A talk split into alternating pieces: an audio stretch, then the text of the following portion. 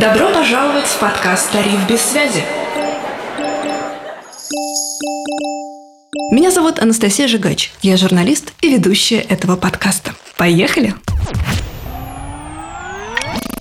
Добро пожаловать в наше пятое путешествие. Надеемся, оно подарит вам идеи для вдохновения, ну и, конечно, новую музыку в ваш плейлист. Ссылку на плейлист гостя вы найдете в описании. В этом выпуске мы снова отправляемся в путешествие, и кто же составит нам компанию?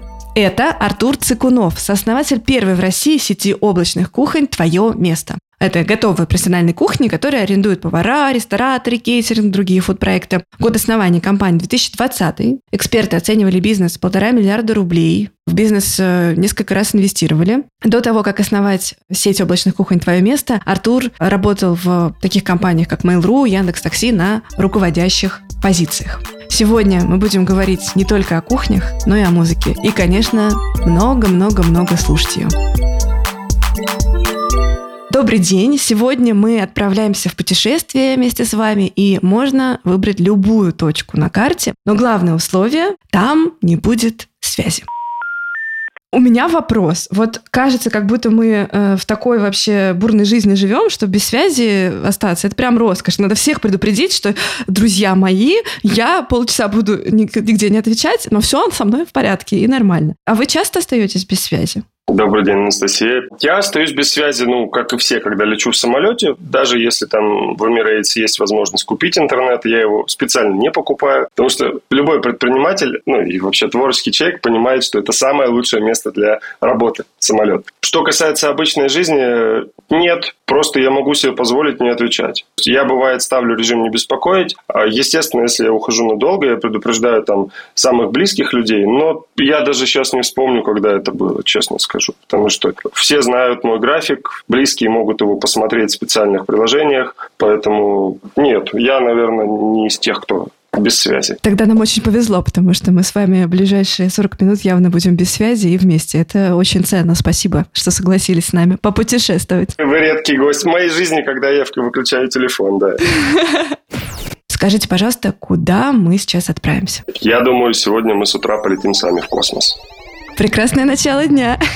Так, ну тогда я вынуждена спросить. Обычно у нас, знаете, выбирают в качестве направления что-то менее экзотическое. Почему космос? Вы любите проекты Илона Маска или фантастику, может быть, какую-то любите читать? Слушайте, как-то меня фантастика в детстве обошла стороной, когда все ее читали. Я догонялся уже там ближе к 30. Маска я, конечно, тоже люблю и уважаю, но я много думал, и, в принципе, все, что хотят люди, обычно это довольно приземленное в прямом смысле этого слова. То есть куда-то полететь, посетить какую-то страну, на мой взгляд, это более чем реально. Ну, потому что вопрос только в визе и в деньгах, и то, и то можно легко сделать. Угу. Поэтому мне стало интересно быть одним из нескольких тысяч, наверное, людей, кто побывает за пределами вот этой орбиты и нашей атмосферы, и посмотреть сверху, как это выглядит. Потому что, на самом деле, кажется, это просто завораживающе. И, честно сказать, от года к году году я убеждаюсь, что, наверное, нет другого смысла в этой жизни, чем выйти просто за рамки того, в чем мы все живем, в этом клубке, и посмотреть, как это происходит оттуда. Я правильно поняла, что это у вас такая, как бы, ну, с одной стороны, мечта, а с другой стороны, вполне себе цель? Это цель, и я буквально вот прошлые выходные, сегодня у нас четверг, в воскресенье у меня было три дня премии «Главные люди года». Я выиграл номинации «Строительство и недвижимость», и как раз-таки со сцены я рассказывал про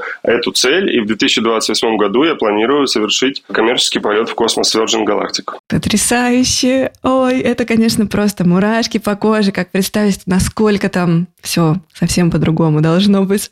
Я даже не могу представить, и меня очень завораживает то, что мне придется со следующего года, то есть у меня в планах вот с 24 года начать готовиться и по здоровью, и, ну, финансово это понятно, что это очень дорого, космически дорого, я бы сказал, да, вот, а по здоровью куча ограничений, которые придется все-таки в чем-то себя ущемлять. Нужно будет тренироваться тренироваться, да, во-первых, чтобы нагрузки выдержать, как я понимаю? Ну, тренироваться я тренируюсь так, но еще нужно отказаться от всех вредных привычек, которые только могут существовать. И, конечно, я не то чтобы ими злоупотребляю, но придется совсем такое аскезу, вот это слово не очень люблю, но накладывать. На... Я не знаю, может, 25-го это сделать. Я, я пока думаю. Понятно. А, а сколько стоит полететь в космос? От 450 тысяч долларов до миллиона. Ой, как я очень это богатство люблю и уважаю. Да, прекрасно. Действительно космически дорого. Ну что, тогда давайте э, готовиться к нашему полету. Мы э, будем считать, что это тренировка. А я, конечно, э, когда первый раз услышала про космический полет, у меня сразу в голове возник Дэвид Боуи, его клип, песня Grand Control, To Major Tom, наверное, помните, знаете? Это то, что я бы поставила. А что бы вы включили, чтобы начать наше музыкальное путешествие? А, наверное, навер... я Дэвида Боуи наслушался в эти выходные. Я, честно сказать, был поражен музыкальному вкусу вот этой премии, потому что там пели Синатру, Дэвида Боуи, Элтона Джона, и это прям для меня было прекрасно. Я хочу начать, наверное, если про космос, то все-таки с Элтона Джона и Рокетмен.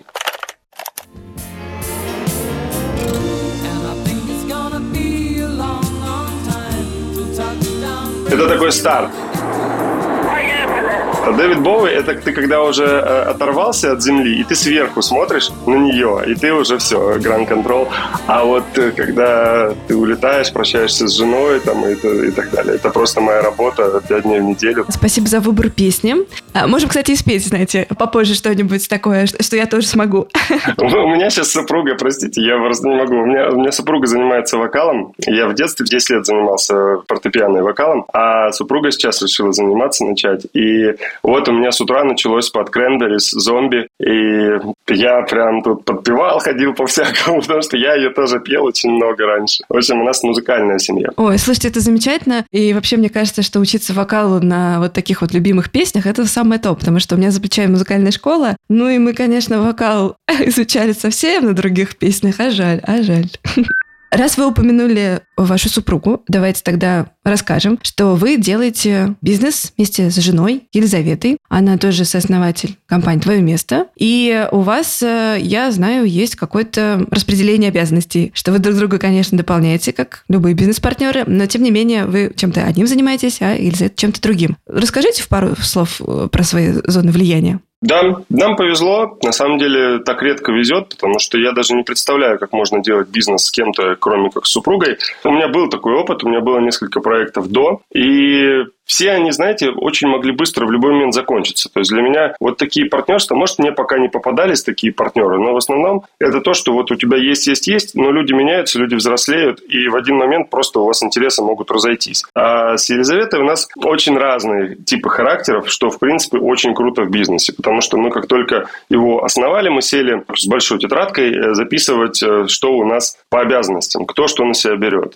И получилось настолько органично, то, что ни один пункт не вызвал никаких обсуждений. То есть она любит маркетинг, она любит операционку, она любит вот все, что касается каких-то бухгалтерских, более твердых вещей, юридических, выстраивания всех процессов, регламенты. Это все туда. Все, что касается поговорить, продажи, привлечение инвестиций, новые партнеры, общение, поддержка, ну вот какие-то клиентские, сервисные вещи. Это все ко мне. И пиар. И мы сели вот так расписали. Я говорю, Лиз, хочешь что-нибудь из моего забрать? Хочешь там пиар или инвестиции? Она такая, нет, а ты из моего. Я говорю, да боже упаси. Вот. И, и у нас так все хорошо получилось, что по сей день мы даже не корректировали это. Слушайте, ну это прям какая-то сказочная история. Мне кажется, вам очень повезло. И я знаю, что многие специально не делают бизнес не то что с супругами, с друзьями, чтобы разделить одно и другое, а у вас получается такое как бы еще и общее любимое дело, помимо того, что это работает. Наверное, должно очень сильно объединять. Ну, мы такие взорванные предприниматели в хорошем плане. У нас э, бесконечный поток идей, поэтому у нас есть еще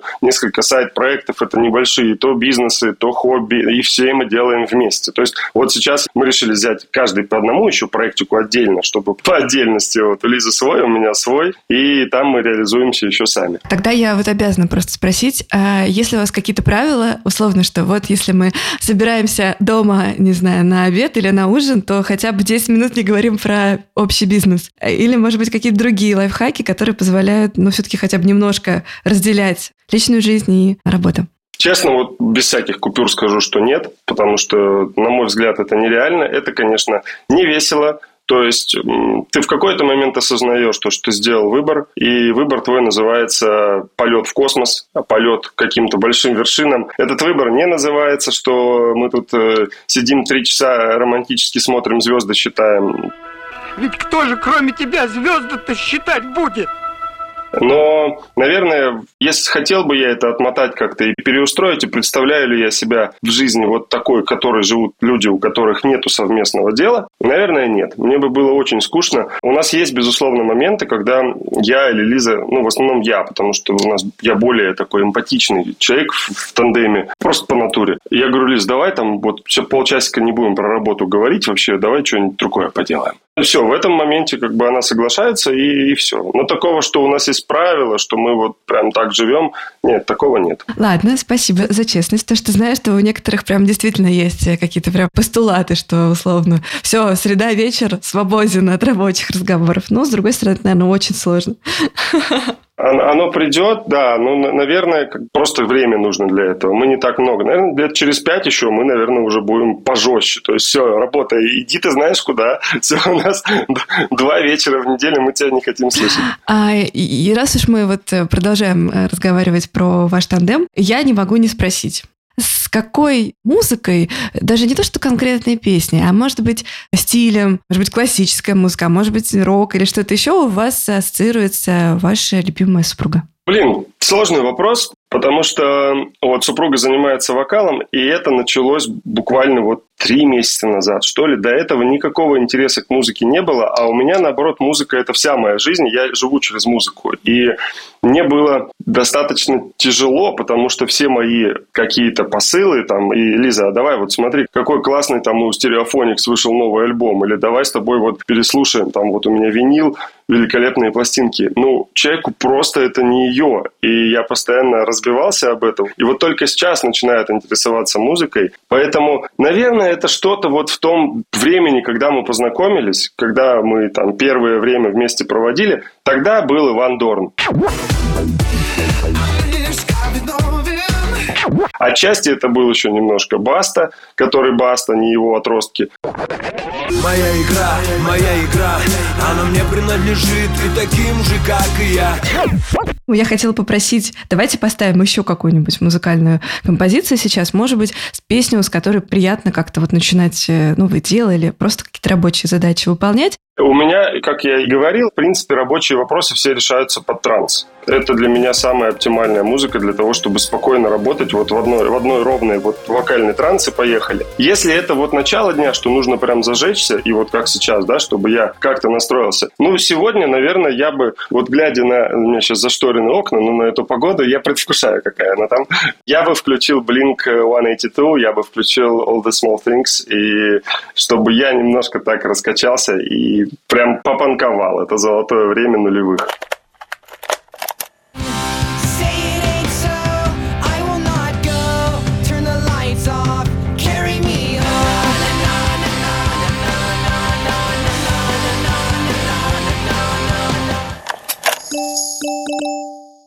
Я хочу поговорить с вами, собственно, про то, что же такое облачные кухни. Почему они облачные, почему нельзя назвать это коворкингом, ну и немножечко про экономику вашего проекта тоже. Когда я первый раз услышала облачные кухни, я представила себе облачные сервисы, когда ты что-то по одному клику подключаешь, и у тебя все это есть, и при этом а, тебе не нужно тратиться на инфраструктуру или на подключение каких-то дополнительных мощностей. То есть, когда надо больше включил, когда надо меньше выключил. Но я не знаю, а к кухням-то это как применимо? Расскажите, пожалуйста, что такое вообще облачные кухни? Расскажу и почему это не коворкинг. Но начнем с коворкинга. Как бы это ни звучало, изначально это было коворкингом. И идея родилась из того, что мы тестировали гипотезу частных поваров. Насколько это вообще живой рынок, потому что в Инстаграме, в запрещенной этой сети, Авито и прочие соцсети, там люди продают торты, беляши, пельмени, все что угодно. И мы тестировали гипотезу, а будут ли другие люди покупать у частных таких продавцов. И гипотеза шла круто, все было просто здорово до того момента, пока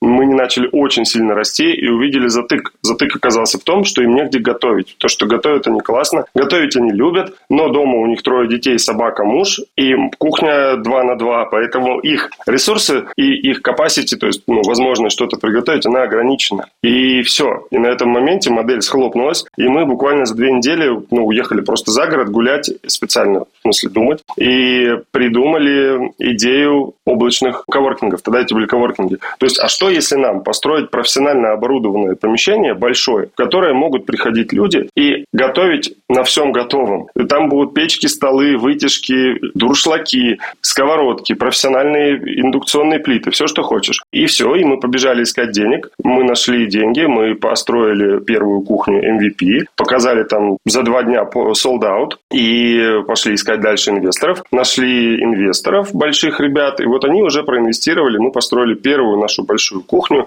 321 метр на метро Хорошевская. И вот там мы столкнулись с тем, что люди-то начинают приходить, вот эти вот частные повара. Они приходят, но приходят они довольно редко, потому что у них есть пиковость, то есть Новый год, Пасха, гендерные праздники, ну и иногда там какой-то день рождения. То есть, по сути, частота была условно там раз в два, в три месяца. При стоимости четырехчасовой сессии там полторы тысячи, две тысячи рублей. То есть они больше не могли платить, потому что их юнит-экономика не позволяла. То есть торт тогда бы стоил не 2 тысячи, а 4 тысячи. Его бы уже никто не купил. И получился тупик.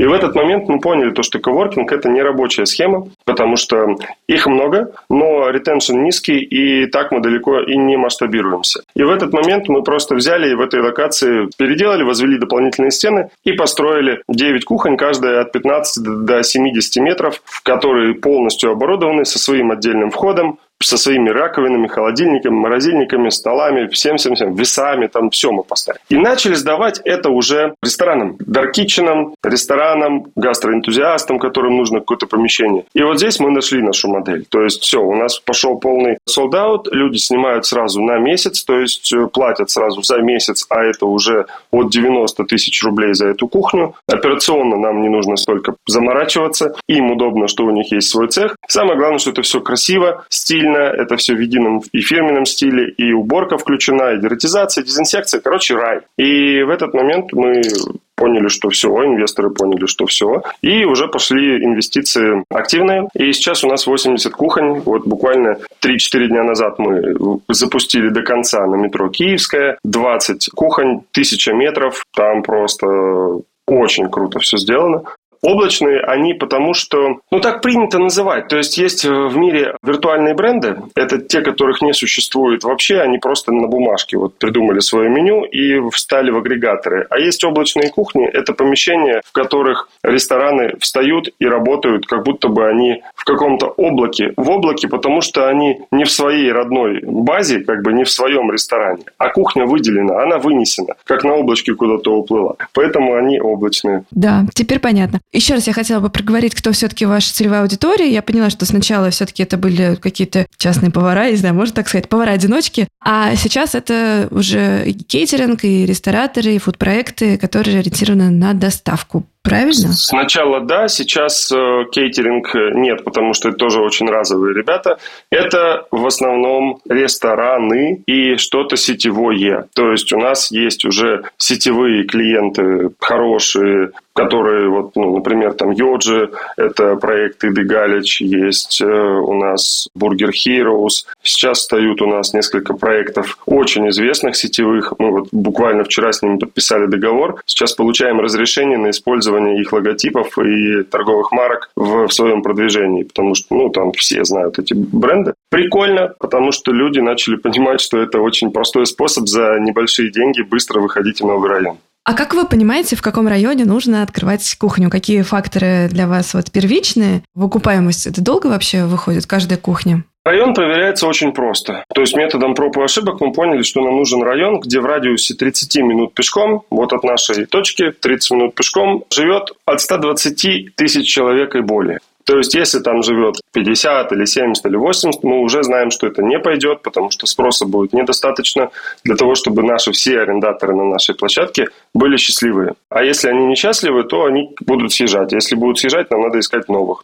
Окупаемость меньше двух лет на каждую локацию, да. То есть одна локация э, включает в себя там от 10 до 25 кухонь. И вот одна локация, ну, она стоит, соответственно, там от 23 до 50 миллионов рублей. И, ну, в зависимости от размеров. Вот. Но окупаемость в любом случае причесывается все под одну. То есть неважно, ты строишь 10 кухонь или 24 кухни там, или 18. Меньше нежелательно. Там уже другие будут нахлесты.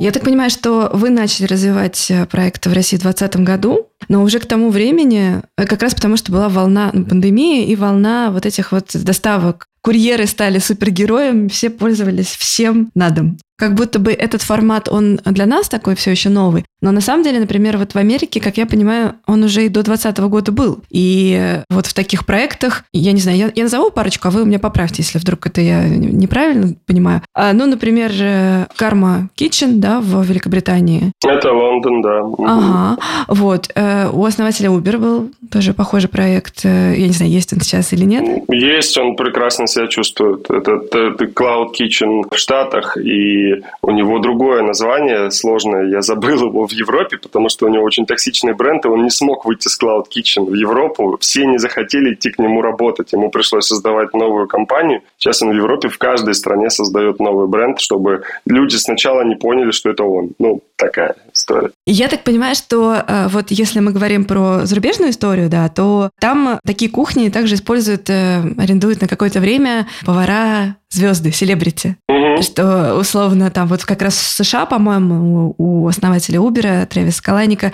Джастин Бибер или Канни Уэст. В общем, кто-то из этой когорты, этой величины запускали свои проекты и пользовались такими кухнями. А у нас, как вы думаете, пойдет все по такому а, пути или все-таки другой менталитет и другой бизнес будет?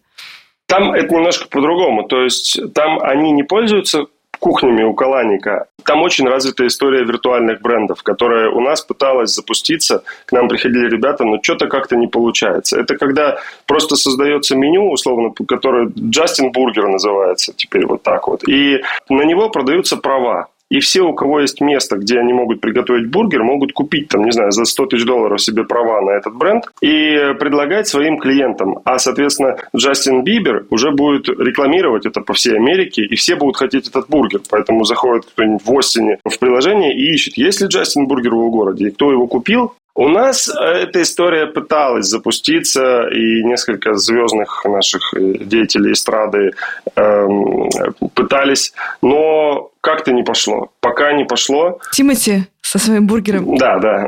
Просто селебы, просто инста, вот, ну, в основном те, кто у нас в этих э, в запрещенных сетях, миллионники такие, хорошие миллионники, у них есть у всех фуд-проекты. Кто-то стоит у нас, кто-то стоял у нас, там Егор Крид приходил к нам там и так далее. То есть его представитель, ну, в смысле то, что это его бренд собирался запускаться, но не запустился, потому что он собирался запускаться в феврале 22 года. А рыба потом подорожала, а собирались они роллы делать. В общем, есть селебы, они приходят, но вот так, чтобы централизованно, стороны. Но мы думаем в эту сторону, у нас есть идеи, это как одна из точек роста, почему бы нет. Я хотела бы поговорить про начало. Собственно, я именно поэтому и завела разговор о том, какие проекты были похожи есть за рубежом. Но прежде чем мы начнем э, э, этот, э, эту главу нашей беседы, я хотела бы попросить вас поставить для нас, для наших слушателей, трек, который будет драйвовым, который будет мотивировать, что-то такое веселенькое, зажигательное для того, чтобы вот на старте, не знаю, проекта, нового дела можно послушать и вдохновиться. Интересный вопрос на старте проекта. У меня просто старт проекта, он супер всегда какой-то долгий, потому что у меня нет такого старта, потом все. Ну, наверное, давайте сделаем Ван Бюрена. И мне очень нравится его один из свежих треков «Love is a Drug».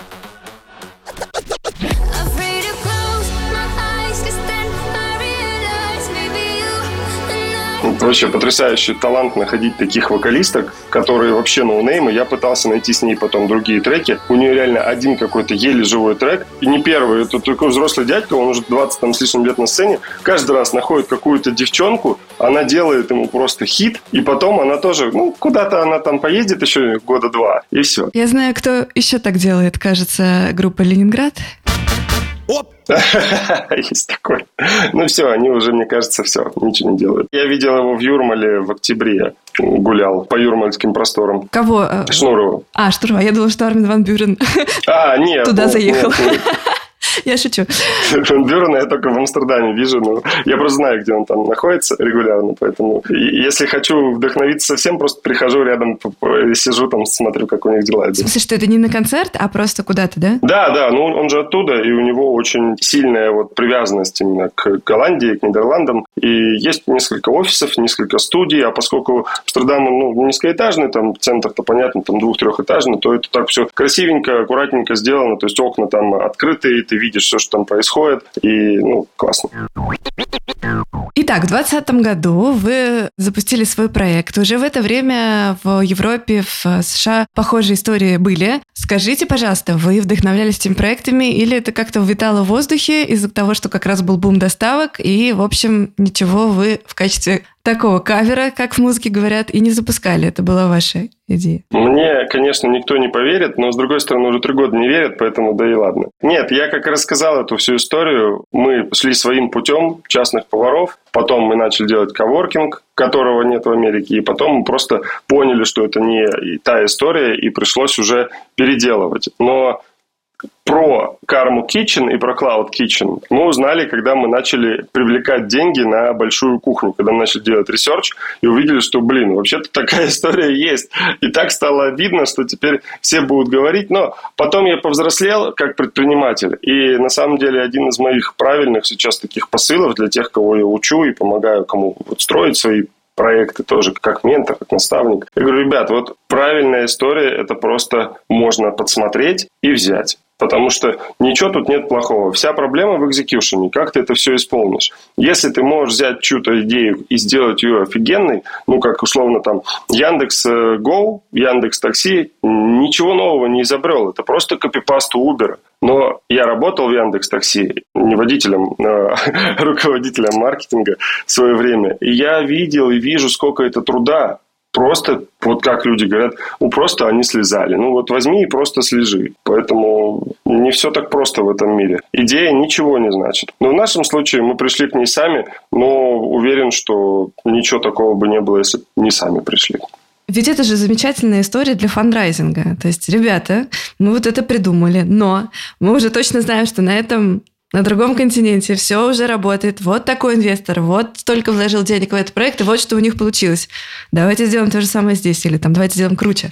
Это помогало вам во время того, как вы искали инвестиции? Proof of concept, конечно, всегда помогает. Но помогает больше понять, что мы не, не идиоты. То есть э, понятно, что без локального трекшена это все, что в Америке все равно на наш трекшен российский, что в России на американский. Потому что ну, здесь разная ментальность, разная культура, разные привычки потребления, разные, опять же, финансовые возможности у людей. Поэтому помогало показать, что, ребята, вообще-то мы ну, не с Луны упали. Вообще-то вот, знаете, Uber, вот его вот основатель строит теперь такую штуку и привлек как раз-таки 400 миллионов долларов он тогда в нее привлек. Верите в то, что у него есть чуйка какая-то. Вот, ну, вот это помогало, да. Но это не было decision-мейкером каким-то. Просто nice to have. Было классно, что есть такие ребята. Значит, надо было собрать сколько там на тестовую кухню вы собирали? 150 тысяч долларов? Ну, 100-150. Я вообще запутался, какой был тогда курс, какой сейчас курс. Ну, в общем, наверное, по нынешнему курсу 100 тысяч долларов бы хватило. И, э, значит, чтобы, собственно, проверить вот гипотезу бизнес-модели, потом вы немножко сделали пивот. Как вы искали инвесторов? Вот я же знаю, что это ваш первый да, бизнес совместной с женой, а до этого и вы, и она работали в известных компаниях на руководящих должностях, но все-таки это не был бизнес. Вот у вас э, был опыт работы в Яндекс Такси, и еще Mail.ru, да, у вас тоже есть биография. Чем вы там занимались? Ой, вот он, знаете, он как есть, так и пусть там и останется. Это был для меня хороший урок и опыт, то, что не все измеряется деньгами, вот и все. Угу. Я вот так отвечу на этот вопрос. И я там год пробыл, и с радостью двинулся дальше. А, хорошо, но у вашей супруги тоже была работа в, в корпорациях. То есть я к чему? Понятно, что у вас и большой опыт, и умение работать с командами, и принимать решения такие взвешенные, где-то рискованные и так далее, но при этом нет такого, что все, целый лист инвесторов в друзьях. Вообще нет, да. Да. Как же вы искали вообще инвестиции? Расскажите, пожалуйста. Там же был какой-то большой путь. Ну да, вообще я бизнесом занимался всю свою жизнь, то есть я с 17 до 24 у меня были свои ИП, ООО, я постоянно что-то делал, рекламы, тендеры, там у меня много всего было.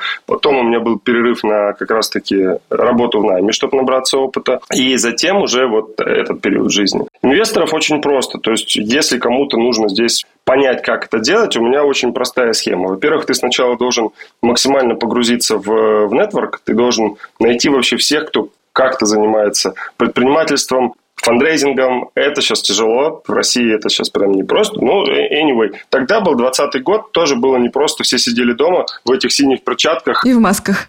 И в масках, да, нейлонах. И, и я просто три месяца сидел, погружался, я выписывал всех себе в, в обычный Google Doc. Я выписывал любых людей, которые принимали участие в инвестициях, либо стояли рядом с какими-то фуд-тех-проектами за последние пять лет. И так у меня набралось там порядка 200 человек, которые имеют либо прямое, либо косвенное это отношение. Затем я этих людей искал, искал их в социальных сетях, готовил каждому письмо, но оно не было полностью кастомизированное. Понятно, что были блоки, там, уважаемый там Иван, вы инвестировали в такой-то проект тогда-то, очень круто, вы вообще красавчик, вот у меня тоже есть комплементарная история, ля-ля-ля-ля-ля, вот это все. И так я начинал, я в холодную. У меня не было вообще никого теплого. То есть э, никаких вот ни друзей, инвесторов, ничего. И да и в принципе у друзей я брать не хотел. Мне хотелось институциональности какой-то. Поэтому вот у меня получилось так, что 150-й мой контакт, он дал деньги. Это было много встреч, штук, наверное, 20-30 встреч, много созвонов, все смеялись. Это типа не круто так сейчас говорить, но правда все так смеялись, потому что до чего вы вообще лезете в ресторанный бизнес? Вы вообще из IT-компаний, вы что в них понимаете. А, ну, это было, наверное, правдой, но в то же время мы сидели и понимали, что, come on, мы предприниматели, мы такое сделаем, что у нас ну, даже сомнений нет, потому что какая разница, такси это ресторан или телеком-компания или что-то еще, если у тебя есть мозги и понимание, как делается бизнес, все остальное вторично. Ну вот посмеялись, и наш э, вот тот, тот человек вложился, сделал 35 иксов. То есть я правильно понимаю, что вы четко понимали, что то, что вы делаете в этом виде или немножко в другом, оно точно взлетит, и вы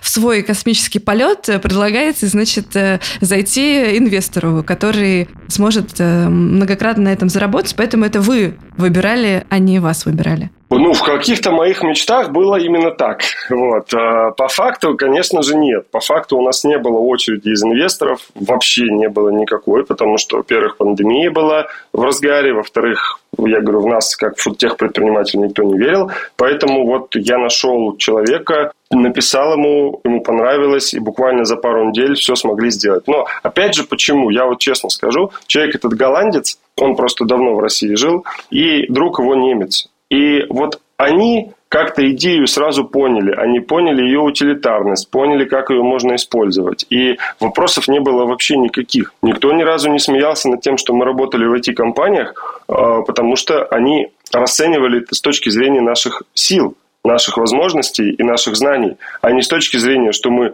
оказывается, нифига не работали в фудтехе. То есть, понимаете, да, под разным углом просто смотрели наши люди, которые не умеют еще инвестировать, и до сих пор многие из них, вот я слежу же потом за ними по социальным сетям, ну, там такое, что как бы я сейчас понимаю, что это были случайные гости на тех мероприятиях. То есть, это просто человек где-то взял там 50 миллионов рублей и говорит, теперь я инвестор. Но по факту теперь у него есть машина, и вот он просто на ней ездит, вот на эти 50 миллионов. Без всякой злобы просто говорю, что очень важна культура венчура, культура инвестиций. Там она есть, потому что там, ну, просто этому больше времени. Пройдет еще 50 лет, у нас тоже это будет, потому что будут уже циклы, будет преемственность поколений, когда отец инвестировал там в какую-нибудь кухню на районе, а сын потом этим управлял, а потом они это продали, ну, понимаете, да? А пока это все как easy money, то есть куда ты стрельнул, что-то тебе вернулись какие-то иксы, довольный, тут прогорел, тут засудили, вышвырнули вообще, ну, вот такое все, бурный поток. То есть вы не были знакомы, это не был теплый контакт, вы просто вот один из э, вот этих в листе 200 инвесторов, э, строчка номер 100 150 э, выстрелила? Да, я написал ему просто соцсеть в холодную все. А э, сообщение с оффером, помните, как это было? Где вы были в этот момент, когда вы получили ответ? Расскажите. Я помню, мы ждали это сообщение, то есть я, я скажу так, я ему написал первый раз 3 э, ноября, и 28 ноября он прислал вот ночью с 27 на 28, пол второго ночи. Где я его ждал, не могу сказать. Это довольно приватное место дома. Я оказался в этом месте.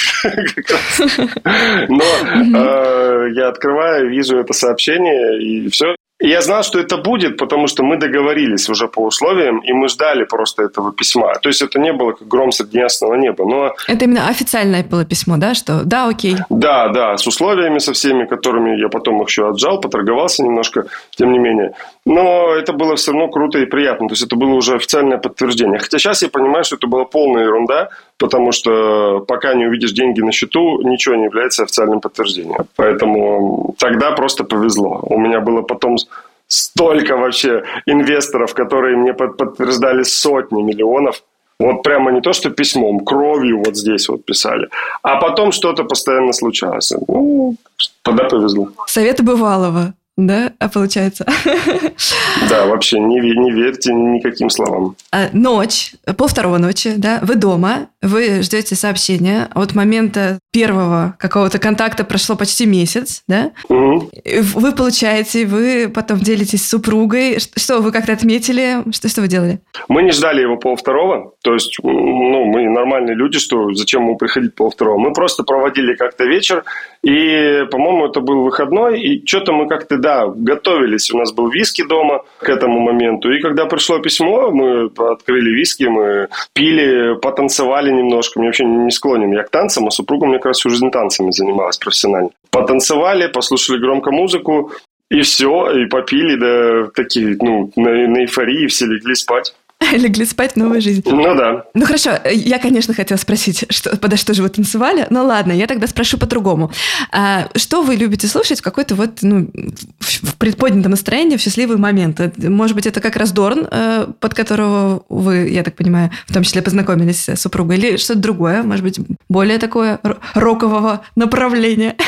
Мне, знаете, тяжело на самом деле, потому что вот обычно все, много людей, которых я знаю, они слушают однотипную музыку, ну то есть одно какое-то направление. Мне так тяжело, потому что иногда, когда хорошее настроение, я могу Вивальди слушать. Я обожаю вообще Вивальди. Окей, но в то же время, почему бы не послушать Кис?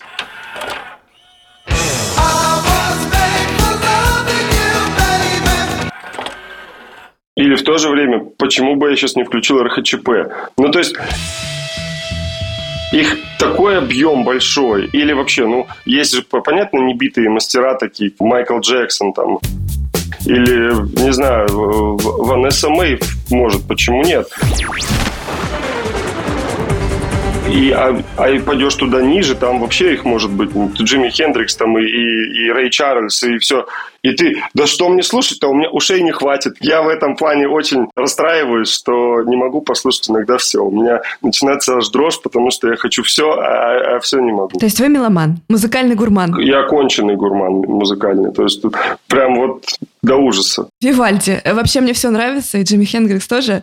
Но я хотела бы немножко про классическую музыку. Классическая музыка вообще, на самом деле, мне кажется, сейчас как будто ее многие люди перестали уметь слушать, воспринимать. А, да и на концертах, кстати, часто вот я смотрю, там, например, э, супруга привела мужа, и он где-то там уже к второму отделению спит. Как будто бы там настолько много эмоций заложено, и что больше, чем в какой-нибудь, не знаю, там, песне «Малинки, малинки, такие вечеринки» э, группа «Дискотека авария», что как будто бы это сложно. Надо вот как-то, не знаю, прийти в какое-то определенное, не знаю, настроение для того, чтобы воспринимать такую музыку долго и не устать. Как вам кажется вообще, это так или нет? Вам сложно слушать музыку классическую? Я думаю, что нет. Мне не всегда просто, потому что я тоже человек, который живет в этом мире. У меня есть две мысли, почему вот так так вот получается. Первая мысль она заключается в том, что люди все равно, вот наше уже поколение, которые родились там с 83 -го года там и старше, они привыкли под музыку двигаться. То есть это уже были дискотеки, то есть ты даже в машине едешь, ты танцуешь, пританцовываешь, и это уже база. Ну, такой инстинкт Павлова, что ли, когда тебе показывают, включают музыку, у тебя начинается уже движение. И это нормально, ты надрессирован. И когда приходишь слушать классику, там ты так делать не можешь, и у тебя организм включает защитную реакцию в виде того, что окей, я в коконе, тогда подремлю.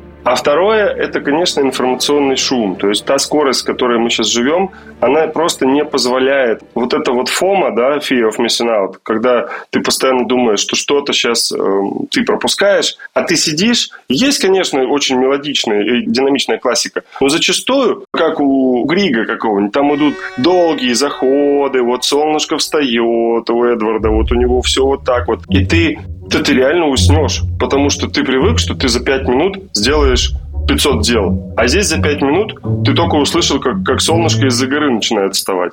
Ну вот я думаю, что скорость. И может быть тут будет революция какая-то музыкальная, потому что как-то классика должна ожить, как-то нужно ее оживить, просто по-другому ее подать. На словах э, «классика должна жить» я вспоминаю, какой невероятный рассвет в этом году у Губина. Почему-то у него какая-то, не знаю, второе дыхание открылось из каждого утюга. А у Кати Лель сейчас все с ума сходит, как она Spotify порвала мировой. Попробуй, ма, ма, попробуй, чага, чага. Вот она на третьем месте в мире. И она дико завирусилась на, в ТикТоке. Все делают под нее видео и по всему миру. Прям и все сошли с ума. Почему? И при том Фадеев, который ей занимался, гениальный продюсер на самом деле, он в 2004 году еще написал эту же песню на русском и на английском. Он уже, уже тогда хотел ее посеять. Но посеялась она на русском в этом весь прикол. Ну, в общем, это прям нонсенс. Ну все, у нас готов тогда, получается, алгоритм. Мы берем Моцарта, главное, не реквием, и э, в ТикТок. И через некоторое время у нас будет модно. Да, ренессанс. Да, на самом деле я вот очень люблю музыку, всяких там музыкальных блогеров тоже смотрю, и были замечательные подборки и разборы, как вот в современных, э, в том числе российских хитах, э, уши заячьи торчат классической музыки. И э, у того же Меладзе очень много всякого из всяких подходов классической музыки тоже есть. Поэтому а, все-таки мне хочется верить, что она не забыта. И еще и действительно завирусится. Она точно не забыта, это точно все циклично, она точно вернется. Кто ее вернет, просто тот получит все. Да, это действительно.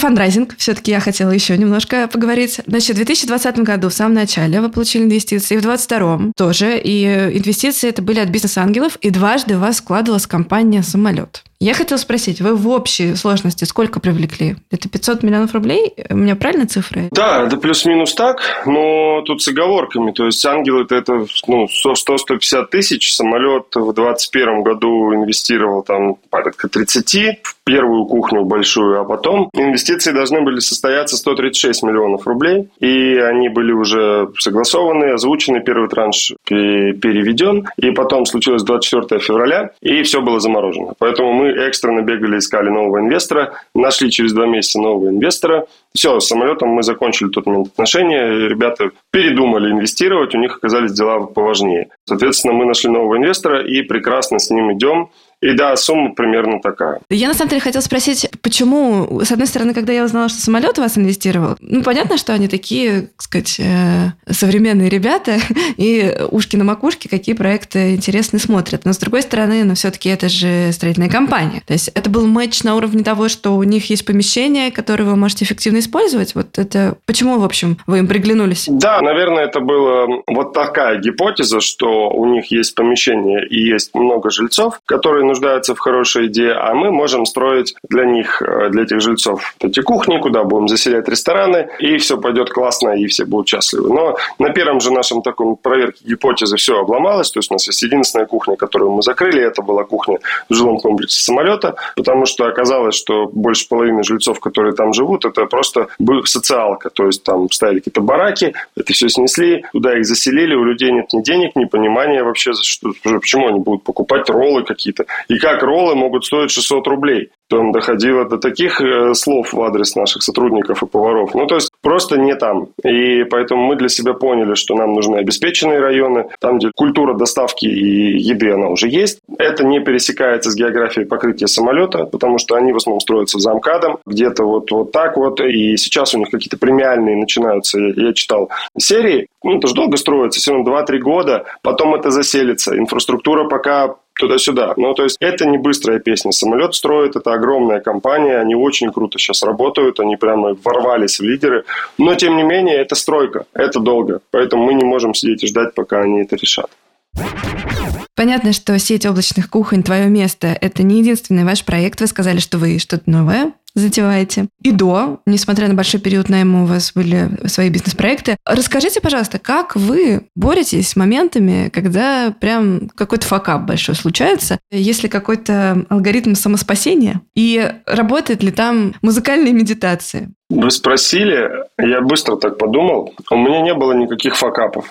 Да ладно. Сейчас расскажу, да. То есть ошибки, понятно, ошибки я совершаю каждый день. Но вот факапы, чтобы прямо вот так вот, ну, нет. Может быть, у меня есть другое немножко отношение. То есть, то, что для меня это просто обычная дейли история, для кого-то это может быть гиперфакап. Это, знаете, вот как э, общаешься с людьми, у которых спокойная жизнь. У них понятная история. Они в субботу идут в кино. И потом в кафе идут с женой попить коктейли, и потом будут это вспоминать всю следующую неделю. А у меня за неделю бывает там 5 перелетов, 4 отеля, 5 конференций, 3 интервью. При этом у тебя 3 бизнеса, с которыми ты вот так. У тебя еще есть семья, у тебя еще есть друзья, и у тебя еще иногда нужно спать. Поэтому они на меня смотрят и говорят, это нереально. А я на них смотрю и говорю, это нереально так жить. И поэтому я про восприятие. То есть то, что для меня не fuckup, для кого-то это может быть трагедия всей жизни. То есть да, конечно, я терял бизнес несколько миллионов. Опять же, закрывали мы эту кухню там потеряли миллионов 7-10, да. Но это не fuckup, это просто типа жизнь.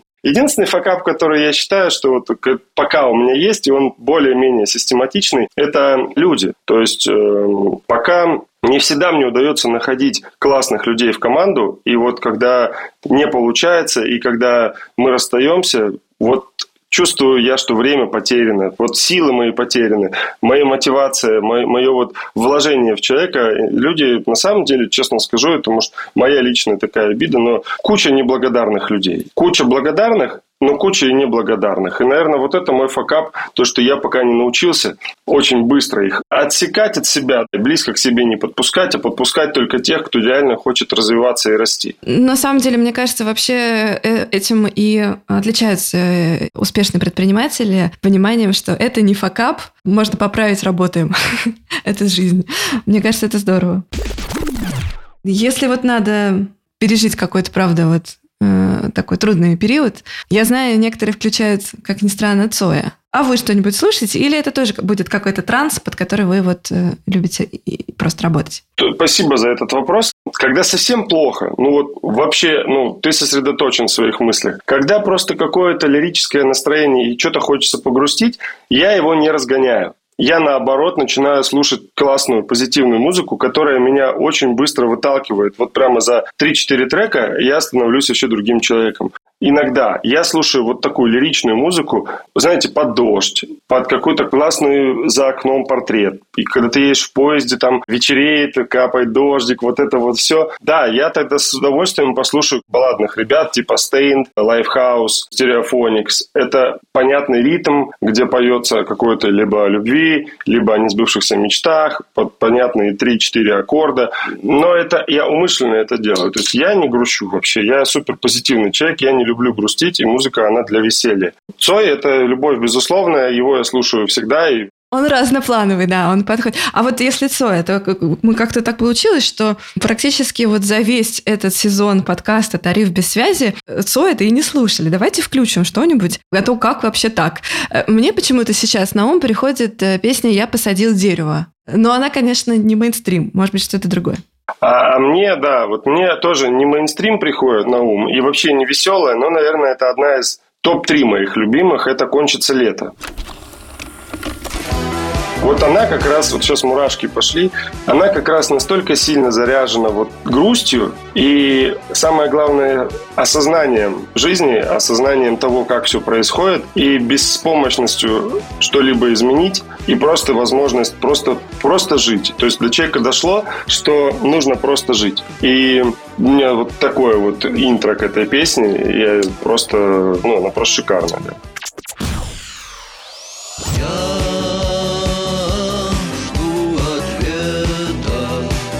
Да, э, вы знаете, я на самом деле, если не слушали, я очень бы предложила э, немножечко включить э, наш первый эпизод с Максимом Спиридоновым, нетология группы, ну, у него много еще всего. Я знаю, Максим, конечно, я послушаю. Он просто, оказывается, еще у него была своя рок-группа, и он был диджеем на радио. Но он даже нам спел и сыграл. Вот настолько ему понравился формат э, этого подкаста. Я просто, друзья, если вы сейчас понимаете, что включили подкаст «Тариф без связи» с этого эпизода, когда закончите слушать, обязательно включите первый выпуск. Он очень классный.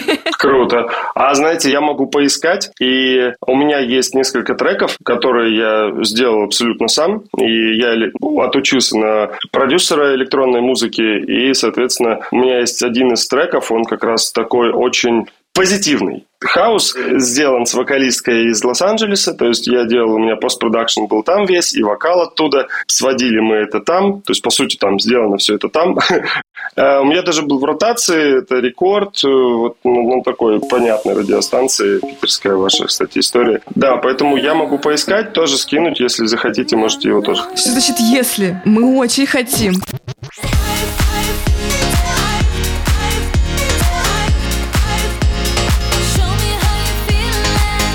Пожалуйста, я бы даже еще немножко вас расспросила, почему вы пошли вообще учиться именно этому? А как сейчас обстоят дела? Вы не пишете музыку сейчас? Плохо обстоят дела, вот с этим плохо. Знаете, очевидно, у каждого человека есть свои какие-то наклонности, какие-то слабые места и сильные места. И вот музыка – это мое все. И все это вокруг знают, знают мою связь с музыкой. То есть у меня она работает круглые сутки включена всегда. Вот всегда, в любом месте нахожусь, играет музыка. И Естественно, как-то я пытаюсь и реализоваться через нее, но пока я не могу найти вот ту дверь, открыв которую у меня ну, знаете, прям прострельнет, и прям вот полетит оно все. И в девятнадцатом году я узнал, что есть э, школа Грува в Москве, и пошел туда учиться. И меня так затянуло, я оборудовал себе студию, я потратил ну, много денег, я в это вообще дело вложил. С прикольными продюсерами мы это все записывали, сводили, там ночами сидели. То есть я прям чувствовал себя настоящим продюсером, но потом работа взяла свое. То есть что я понял одно, что каждым делом нужно заниматься полностью, максимально вовлеченно.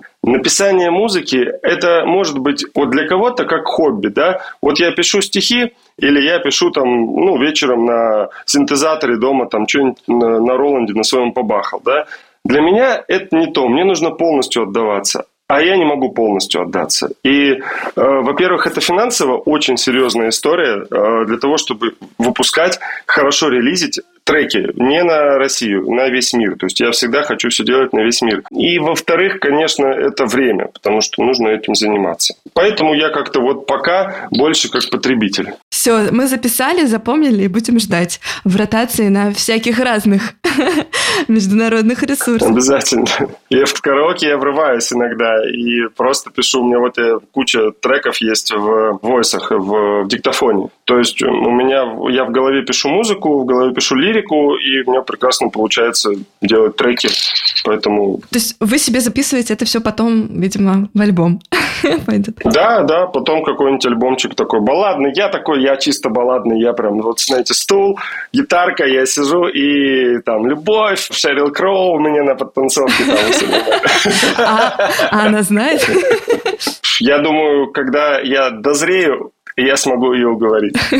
Ну, э, слушайте, уговорили же вы 150 э, инвесторов прочитать ваше сообщение и подумать над инвестициями? Я думаю, что у вас, да, коммуникация очень прокачанная. Все может быть. Без этого никак, да. И в караоке вы врываетесь. Буквально вчера была в караоке. Что вы пели там? Наверное, ну, кино бывает. Как и все, я бывает и круга могу в караоке спеть. Я из Омска. Я вырос э, в караоке на этих треках. Я очень уважаю шансон и российский, и там международный, ну, в частности, там французский. Ну, более он там, конечно, другой, но anyway. Мне вообще не западло, поэтому вообще легко. Потом перескочу, я могу спокойно Аллу Борисовну спеть. И, ну, вообще кайф. Могу елку спеть, там какой-нибудь мальчик-красавчик. Ну, вот «Пашина времени», мой друг. Мой друг – это вообще моя песня. Но зато мой друг лучше всех играет блюз. И там такое клавишный прям... А. Я ее пел на всех свадьбах, когда меня приглашали. Это моя песня вот красной ниточкой через всю жизнь. Вот все с друзьями любые вечеринки. А у себя на свадьбе я ее пел, вот, кстати говоря, о музыке. А еще, вот забыл сказать, очень хочу отметить этих ребят. Это группа Крэк, тоже ваша, питерская. И это, естественно, это хип-хоп, но такого лиричного, такого музыкального, он просто, я не знаю. Вот это таланты, которые бывают действительно очень редко. И то, что они не взлетели до какого-то мирового уровня или даже до уровня там того же, я не знаю, там Тимати, да, по известности, я здесь говорю, это, конечно же, просто удел творческих людей, потому что у них нету какой-то там жилки и так далее. Но ту музыку и ту лирику, которую они пишут, и так передавая вообще атмосферу вашего города, атмосферу ветра, атмосферу снега, атмосферу станции метро, асфальта, запаха. Это нереально. То есть это настолько визуализаторы, которые просто сводят с ума. Я вот говорю крэк, и это единственная группа из всех, которых я знаю, когда я переслушал все их треки, и я просто сижу и жду, когда как-нибудь что-нибудь, ребята, ну родите, ну вы чего там вообще поссорились-то, да зачем? Вот, у них вышел пару месяцев назад трек про тачки, про быструю езду, там тоже с Питером связан. Трам, мой фрегат, кадиллак на бетонных волнах, полный бак, колесим среди ярких реклам, раскаленный Дубай или город Петра, повар помнит рецепт из волшебных приправ. Ну, в общем, хотел про этих ребят отметить. Считаю, что это лучшее, что случалось с хип-хопом, в принципе, такого в России точно.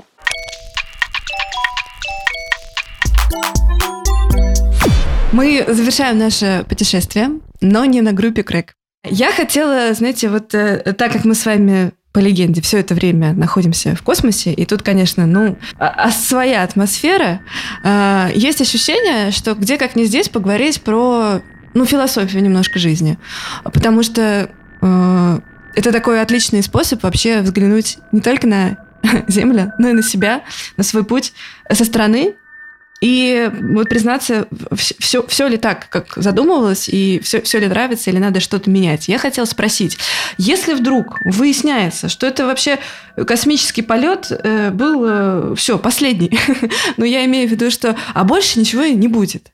Вот, э, во-первых, Какие мысли в этот момент возникают? Довольны ли вы тем, как вы развиваете проекты, тем, как вы живете, я не знаю, можно так я скажу, прям слишком патетично получается, но тем не менее. Э, хотелось ли бы что-то поменять или все вообще ок и замечательно? И, конечно же, так как мы, ну, мы просто не можем про музыку тут не поговорить, в этот последний день какую точно нужно ставить музыку. Понятно, что там плейлист, наверное, будет. От... Да, он, он там непонятный вообще.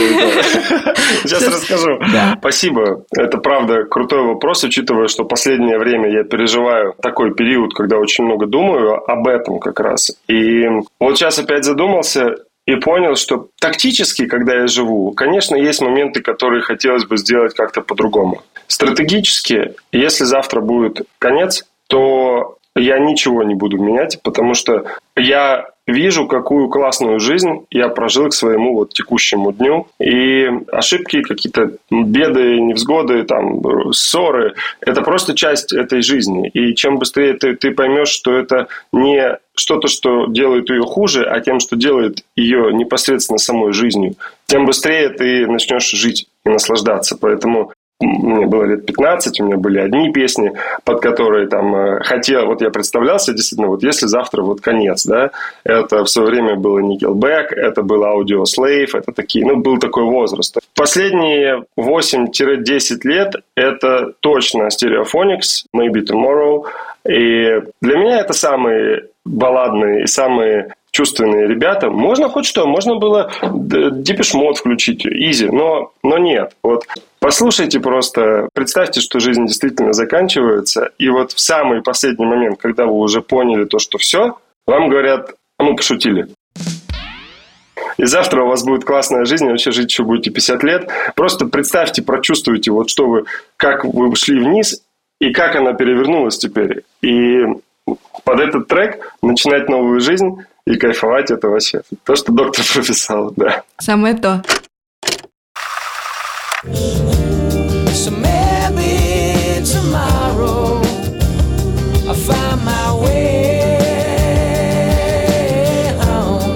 Вот я специально паузу выдержала, потому что, по-моему, это супер точка финальная. Мне очень нравится. И, конечно, у меня сразу в голове. Ну, то есть я прям... Все уже, у меня, я уже слушаю. Надо будет... Я уже на первом на первом. Большое спасибо. Очень классно у нас с вами беседа получилась. Я не скажу, что это интервью, это именно вот беседа. И мне очень было приятно. Я вообще с таким восторгом всегда, когда э, успешно известные предприниматели говорят не только про бизнес, но и про вот что они слушают. И это, ну, мне просто так приятно. Чисто потому, что музыку я люблю. Вот, спасибо вам и за это тоже.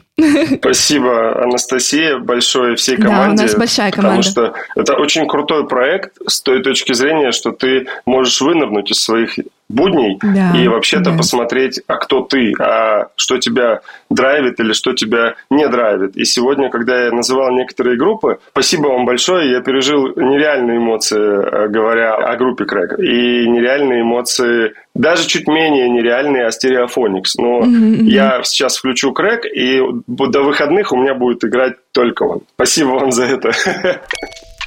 Спасибо. Спасибо большое, ребят. Все, мы пошли слушать музыку. Вот. Все, сердечки вам. Это был подкаст «Тариф без связи» от РБРУ и Артур Цикунов. Твое место. Меня зовут Анастасия Жигач. Вместе со мной предприниматели путешествуют в мир музыки и истории. И я хочу сказать, что это пятый выпуск, последний выпуск первого сезона подкаста. Обязательно напишите в комментариях, кто из гостей понравился вам больше всего и удалось ли вам пополнить свои плейлисты. В этом пятом заключительном путешествии мы с вами окунулись в мир классической музыки. Также звучал транс, хаос, техно, рэп, машину времени и многие другие, как русскоязычные, так и зарубежные исполнители. Надеюсь, что вам понравился наш подкаст, и вы будете ждать продолжения. Большое спасибо подкаст-студии Venture Media, которая помогла нам а, сделать этот замечательный подкаст. От всей души хочу пригласить вас в наш телеграм-канал РБ. Мы публикуем там не только фрагменты, которые не вошли в эпизод подкаста «Тариф без связи», но и различные свежие новости а, о мире бизнеса, мире технологий, карьере в цифровой экономике, стартапах.